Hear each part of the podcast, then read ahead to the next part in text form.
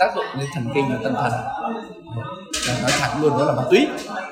Đấy. thì có ma túy thì gây nghiện thu hút người khác mới cám dỗ kéo kéo người khác vào một cái vũng mà không thể thoát ra được. Đấy và để đấy là một hình thức có thể đến rất nhiều cách đó là chào hàng đó là giới thiệu nó là đủ thứ cả kiểu. Mình đã có ma túy tem ở chị em rồi những ngày gần đây, liên tiếp các trường hợp trẻ em gặp ngộ độc sau khi ăn kẹo lạ. Điển hình là vụ việc tại trường trung học cơ sở Nguyễn Quý Đức, Hà Nội. 11 học sinh tại đây có dấu hiệu đau đầu, buồn nôn khi ăn cùng một loại kẹo lạ bao bì in chữ nước ngoài. Tại đây, lực lượng chức năng thu giữ 66 gói ni lông màu xanh có hình gấu, quả đào, dâu tây, coca, ô mai. Bên ngoài bao bì có nhãn hiệu nước ngoài. Trước đó, Công an Hà Nội cũng thông tin tại một trường học ở thị xã Sơn Tây có ghi nhận một số học sinh bị đau bụng sau khi cùng sử dụng một loại kẹo có vị hoa quả mua online trên mạng xã hội. Trước tình hình nguy cơ ngộ độc ngày càng trở nên phổ biến, phóng viên của báo Tuổi Trẻ đã có cuộc trò chuyện với bác sĩ Nguyễn Trung Nguyên, giám đốc trung tâm chống độc tại bệnh viện Bạch Mai để hiểu rõ hơn về sự việc. Rõ ràng là những cái chất mà những cái chất mà người ta cho vào thì thường chắc chắn thường là những chất mà nó nó làm, nó tạo ra con người nó có cảm giác ờ, đặc biệt. Những hoang tưởng ảo giác hoặc những cảm giác đặc biệt. Mà không phải để cho mục đích tiêu thụ thực phẩm thông thường. Không phải ăn cho nó ngọt bình thường, ăn nó có dinh dưỡng, thơm ngon, mà đấy để cho cái, tạo ra những cảm giác.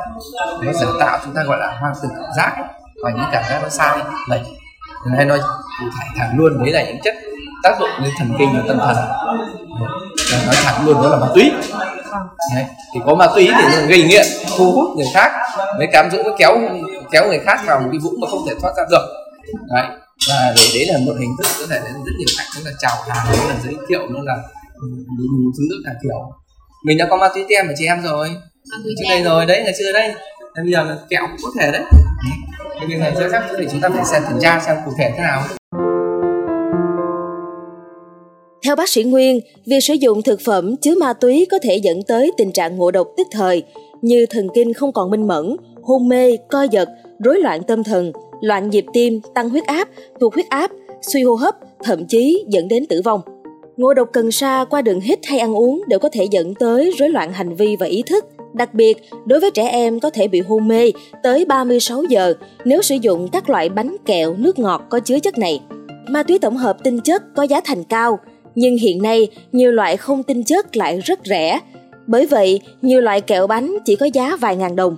Mục đích của đối tượng xấu là lôi kéo học sinh sử dụng các loại bánh kẹo, nước ngọt giá rẻ, sau đó dùng đến các sản phẩm đắt tiền hơn, bác sĩ Nguyên nhận định.